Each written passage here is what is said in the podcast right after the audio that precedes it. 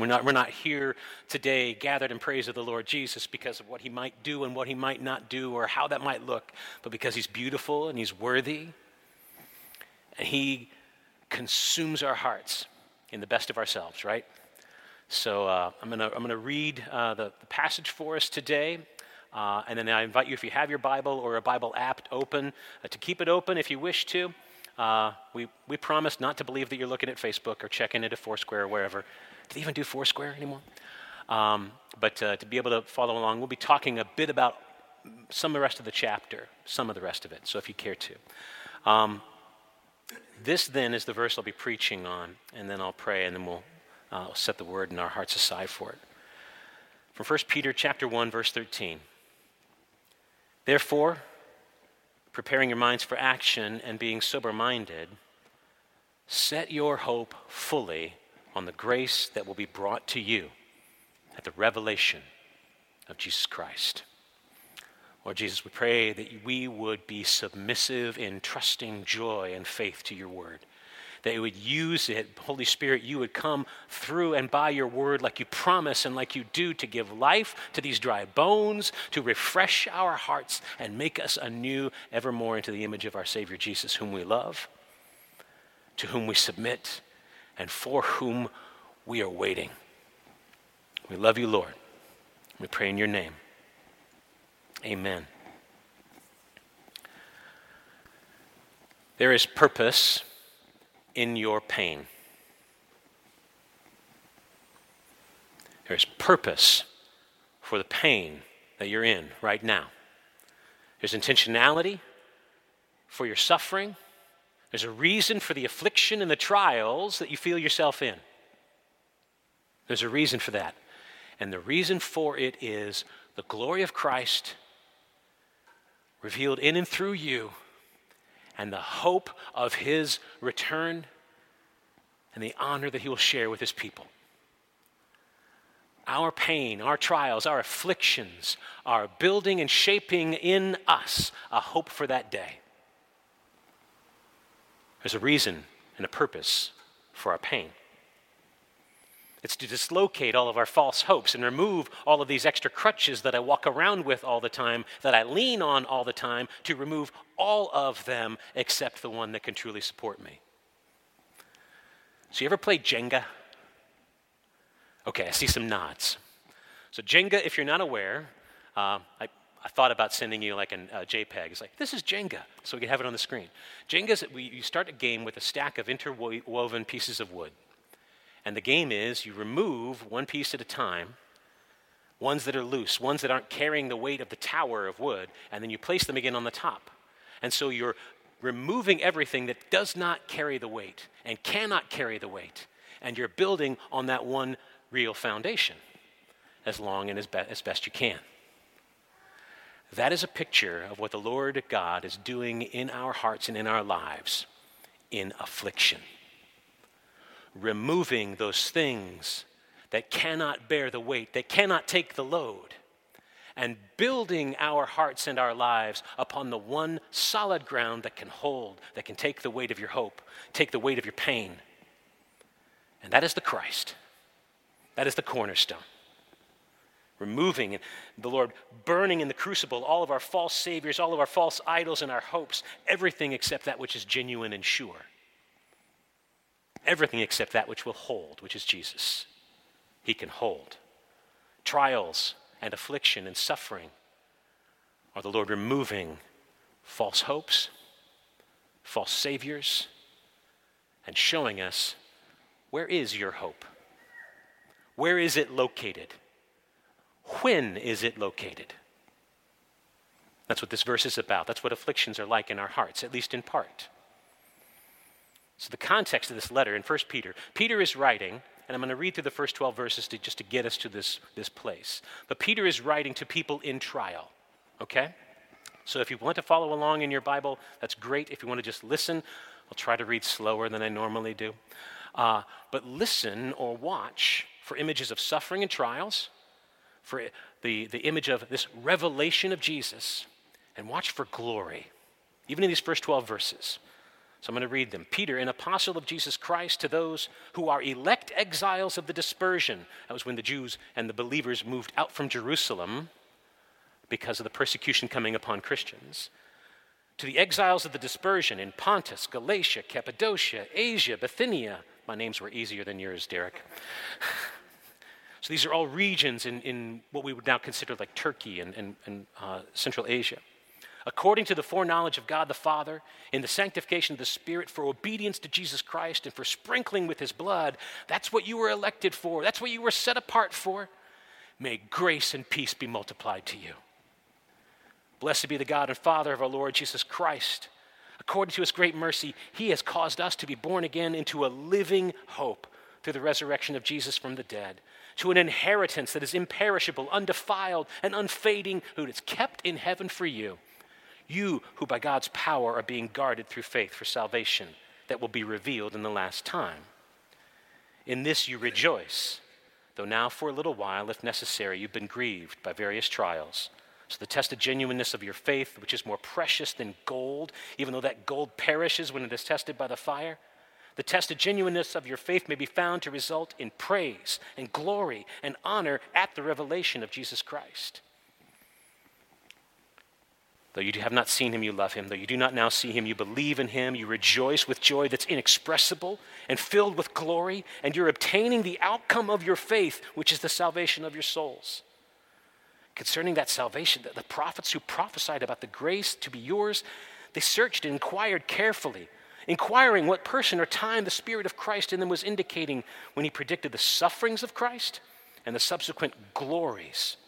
And it was revealed to them they were serving not themselves, but you in the things that have now been announced to you through those who preach the good news to you by the Holy Spirit sent from heaven, things into which angels long to look. Therefore, so, because of this living hope that you have, because of the trials that you are in, and because of the sureness of your certain hope that will be revealed fully at the, the return of Jesus Christ, that's all of what Peter has just said. Therefore, preparing your minds for action and being sober minded, set your hope fully on the grace that is to be brought to you at the revelation. Peter knows what it's like to be in trials. Peter was beaten. Peter was persecuted by Saul. Peter was imprisoned. Peter's not giving you a nice, easy answer. Peter has on his body the marks of Jesus also. The pain. Peter's not giving you the cheap answer.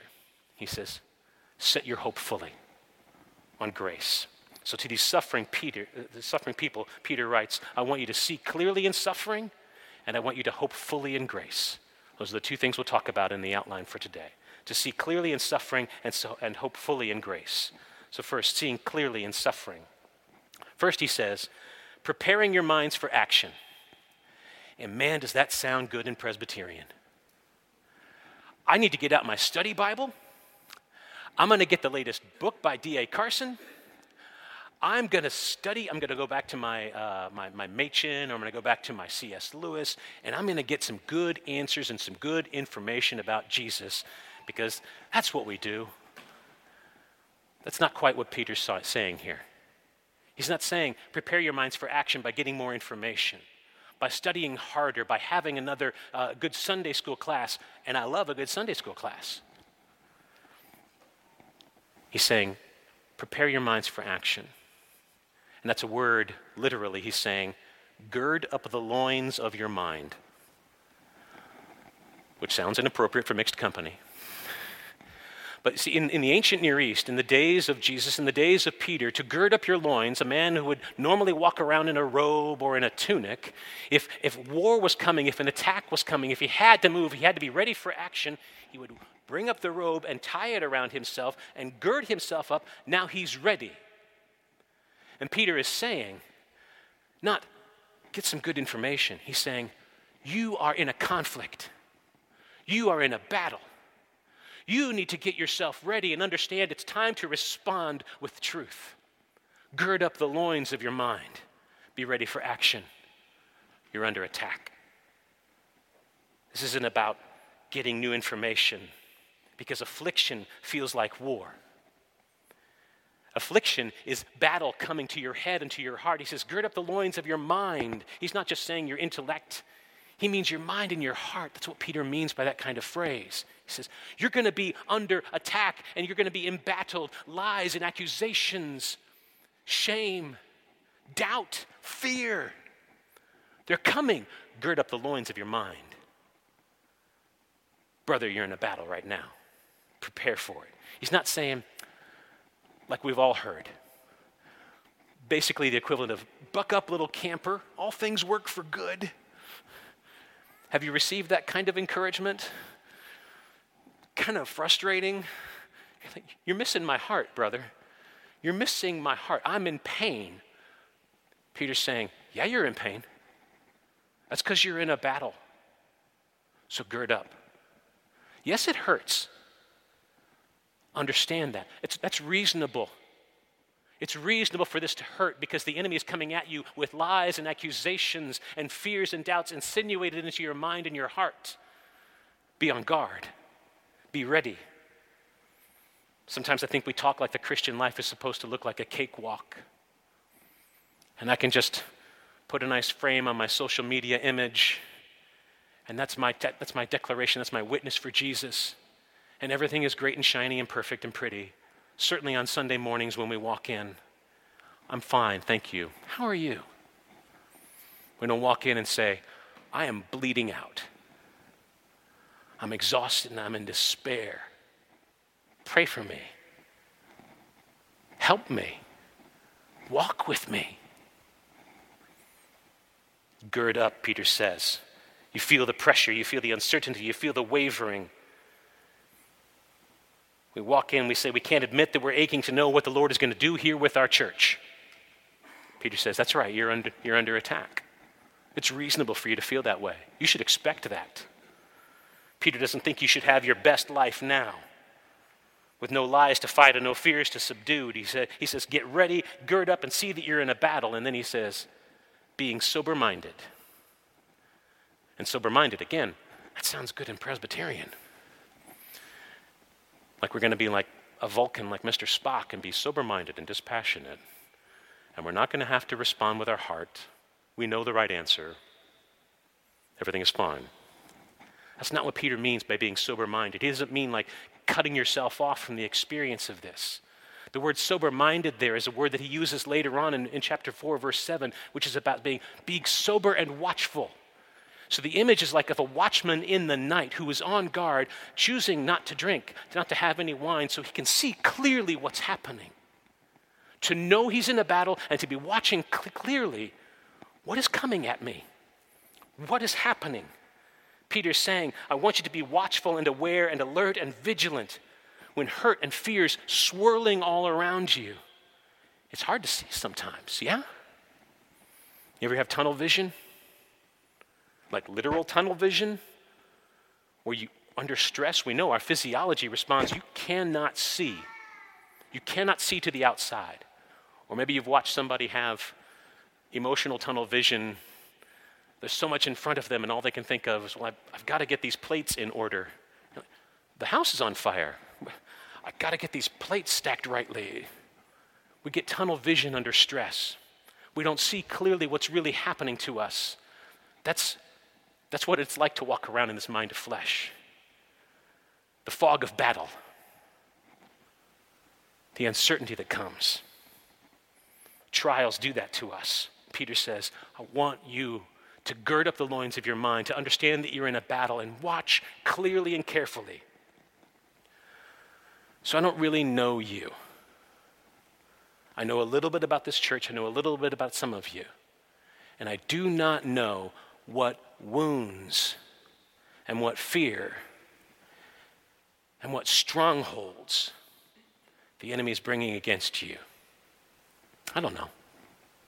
That's not my job. That's between you and the Holy Spirit, right? I don't know what's happening in your, your view of, of, of, the church, or maybe, maybe the pressure and the lies that are coming at you are in your individual life. Maybe you have been abandoned or betrayed at your school, at your work, by a spouse, by a child. I don't know. I'm, I'm sure it's happening in the room because we're all broken. I'm sure you're in a battle. I just don't know what it looks like. I don't know if you're persecuted or isolated, but Peter is saying to you and to me, see it clearly. Understand the truth about what the lies of the enemy is bringing against you. The truth about those lies and those accusations. Be vigilant in prayer. It can be really hard, yeah? So, uh, a week and a half ago, I had my total lost in the fog moment in a bulldozer in the middle of a field after four hours of hitting stumps, and I lost it. I couldn't, I couldn't even see the next stump. All I was doing was hitting each one harder and harder.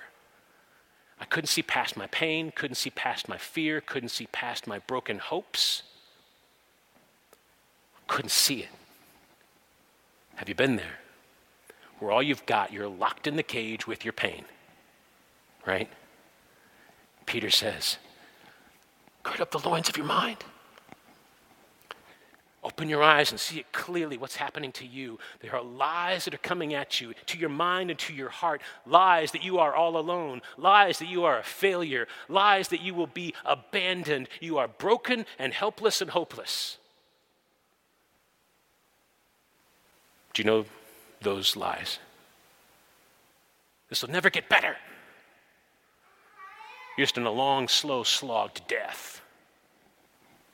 Do you know those lies? Peter says, I want you to see the battle clearly, and I want you to prepare for action. So, what is the action? Is point two.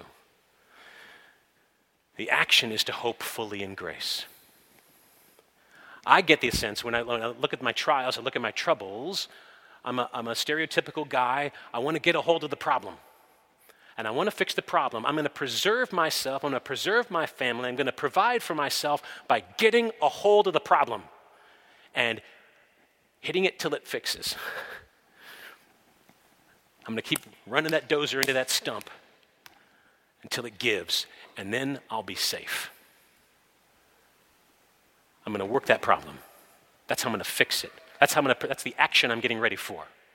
I'll work harder is that what Peter says to us right now? Is this what the Lord says to us through Peter? Prepare yourself for action and work harder. Work smarter. Network longer. Market better. Prepare yourself for action and set your hope fully in the grace that's being brought to you. That's how we do battle. That is our action in our trials. And now Peter says, the action that you are ready for, why you are girding up your loins, what you are watching for, is how to dislocate all of your false hopes, to remove them from these things that cannot bear the weight, to intentionally and consistently dislocate my hope from the world, this flesh, my situation, success, the security that the world promises me, and cannot bear the weight of my hopes to dislocate that hope and relocate it fully upon Christ and His grace. So, if, if a human being were actually writing scripture, if it wasn't Peter being carried along by the Spirit, he would say, Set your hope fully that God will eventually stop this. Or set your hope fully that you can figure this out, or you can endure and you can make it, little camper. That's what a human being would write because that's the advice we give each other, and that's what we think we're supposed to be doing. That's what the flesh of us tells us that we need to do. We need to try harder, endure longer. Peter says, What I want you to do is hope. When hope feels like it's so impossible and so distant, I want you to hope. And we, we think hope, hope sounds like, to, in, in, our con, conventional language, in our vernacular, hope is like a word for giving up. Well, are you going to get to go to that game? Hope so. Right? That's not what it means for Peter. That's not what it means in the original language here. The hope there is not just an empty wishing when I'm all out of ideas. Hope there is a settled, firm, confident trust. He says, I want you to land your expectant trust. I want you to plant it firmly.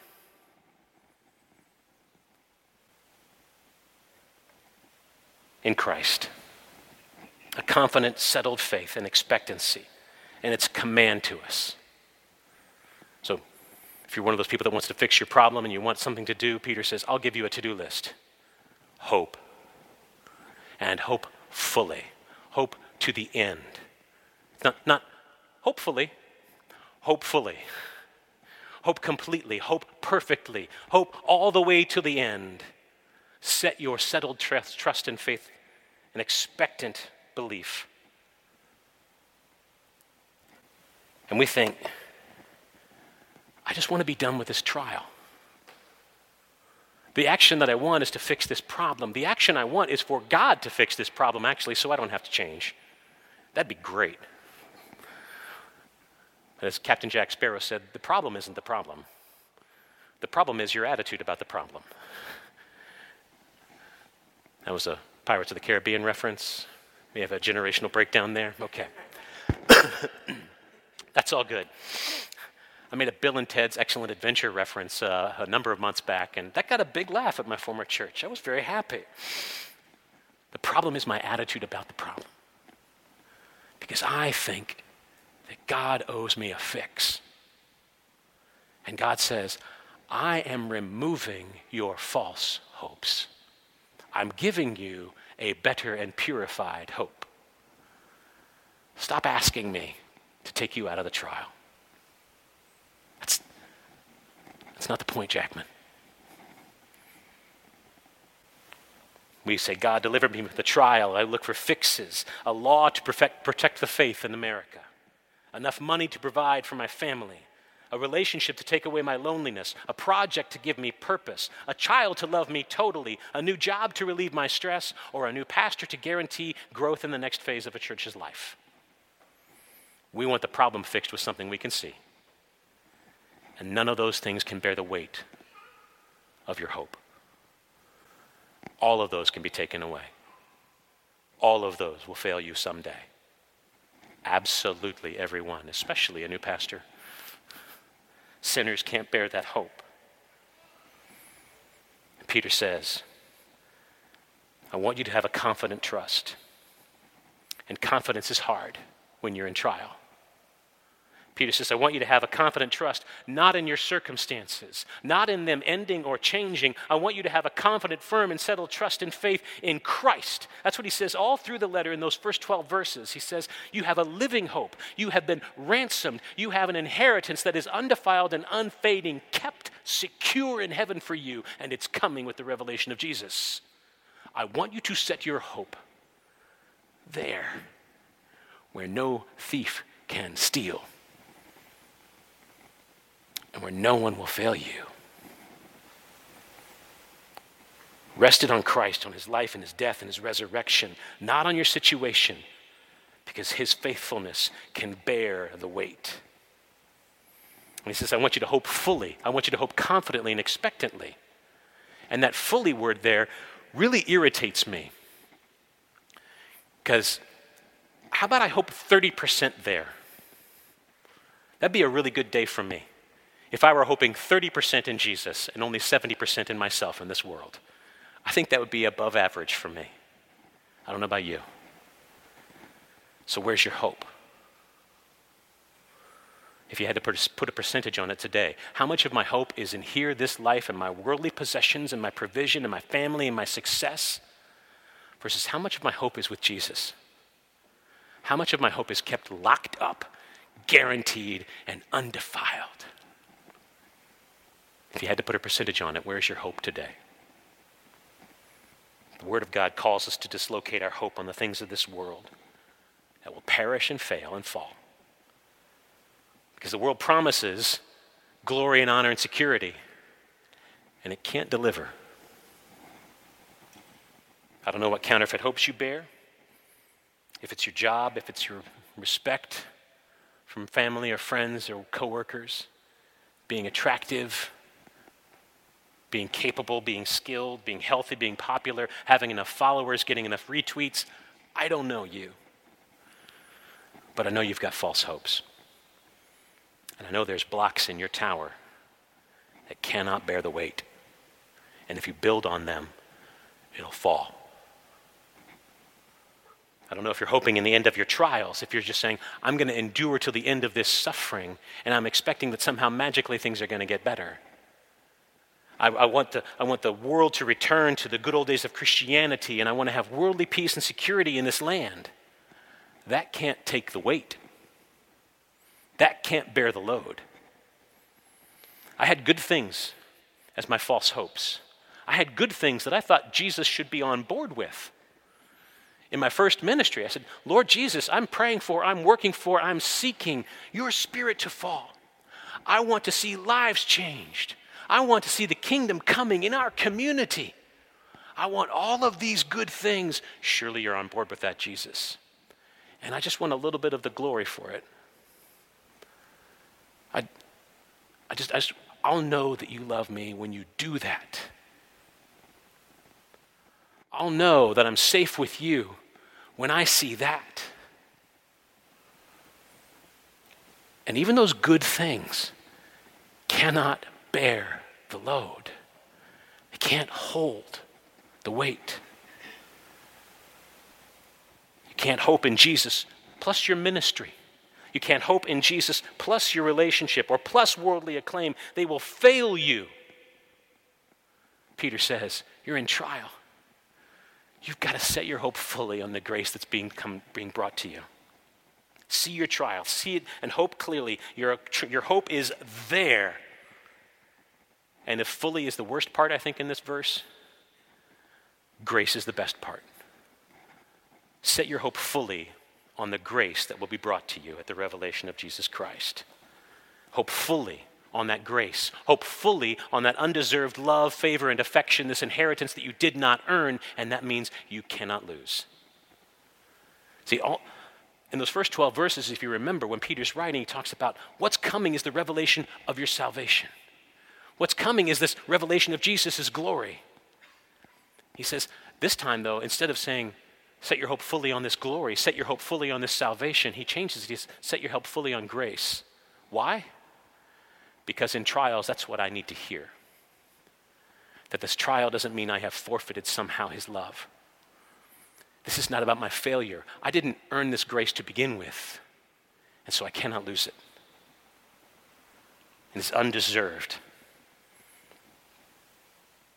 The guarantee of your hope is not you, it's not your capabilities, it's not your strength of mind, your power of focus. The guarantee and the ground of your hope that can bear the weight is the free, unmerited grace and favor of the Lord Jesus Christ.